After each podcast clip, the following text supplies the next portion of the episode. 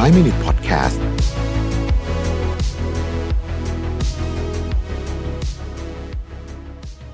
สวัสดีครับ 5 minutes นะครับ คุณอยู่กับโรบิทหานุสาหะครับ วันก่อนผมไปอ่านอาร์ติเคิลหนึ่งใน Reader Digest เว็บไซต์นะฮะเขาก็บอกว่าเป็น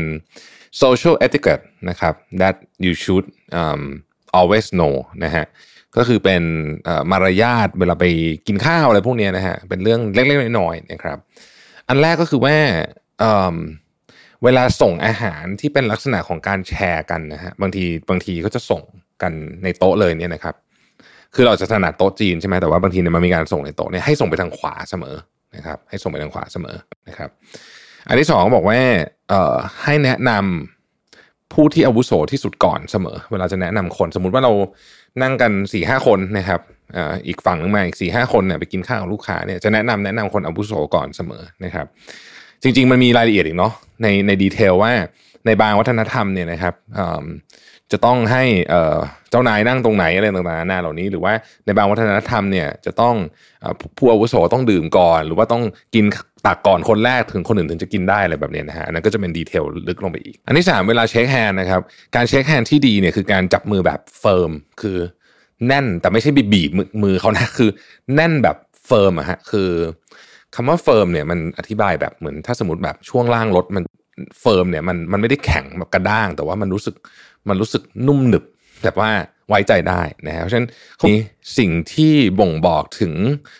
ว่าคนจะชอบหรือไม่ชอบเราเนี่ยการ shake hand เป็นหนึ่งในนั้นด้วยสำหรับวัฒนธรรมตะวันตกนะครับ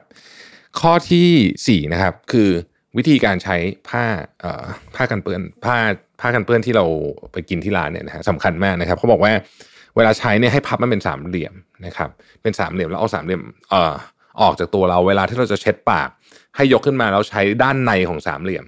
นะครับ เพื่อให้เวลามันมีถ้ามีคราบอะไรเลอะที่เราเช็ดไม่ไหว มันจะมีสามเหลี่ยมอีกด้านหนึ่งพับอยู่นะทุกทุกคนนึกภาพออกนะนะครับ แล้วก็อย่าวางผ้าเอิ่มไอ้นับคินเนี่ยไว้บนเก้าอี้เด็ดขาดนะครับ ให้พับเป็นสามเหลี่ยมเล็กลงอีก แล้วก็วางไว้บนบนโต๊ะด้านซ้ายของจาน นะครับเราก็พับให้เรียบร้อยด้วยนะเป็น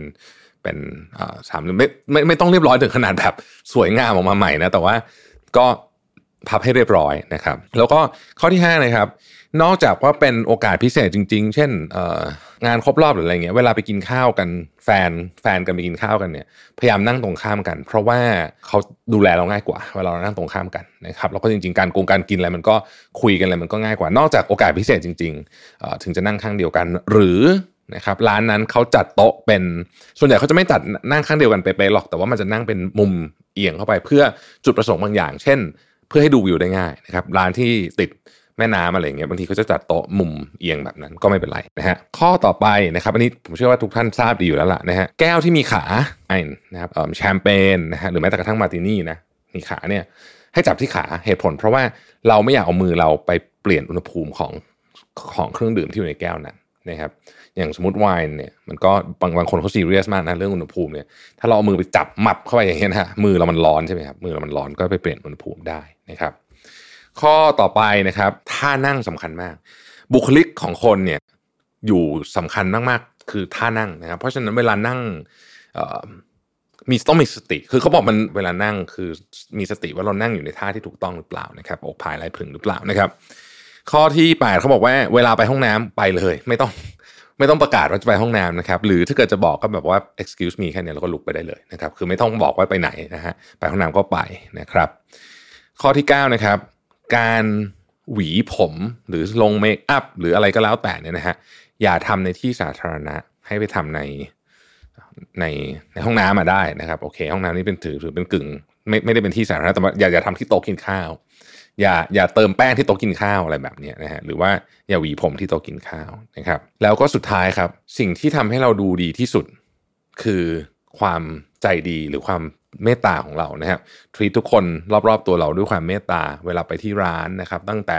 คนเปิดประตูคนรับรถนะครับโฮสไปจนถึงบริกรต่างๆ หรือแม้กระทั่งใครก็ตามที่เราเจอเนี่ยเรามีความเรียกว่าทรีตเขาด้วยด้วยความเคารพ ในฐานะการเป็นเพื่อนมนุษย์ด้วยกันนะฮะอันนี้ก็จะทำให้เราดูเรียกว่าดูดีนะครับในเศษน้อยนะครับที่สามารถเอาไปใช้ได้ทุกวันเลยนะครับ ขอบคุณที่ติดตาม 5 minutes นะครับ 5 Minute Podcast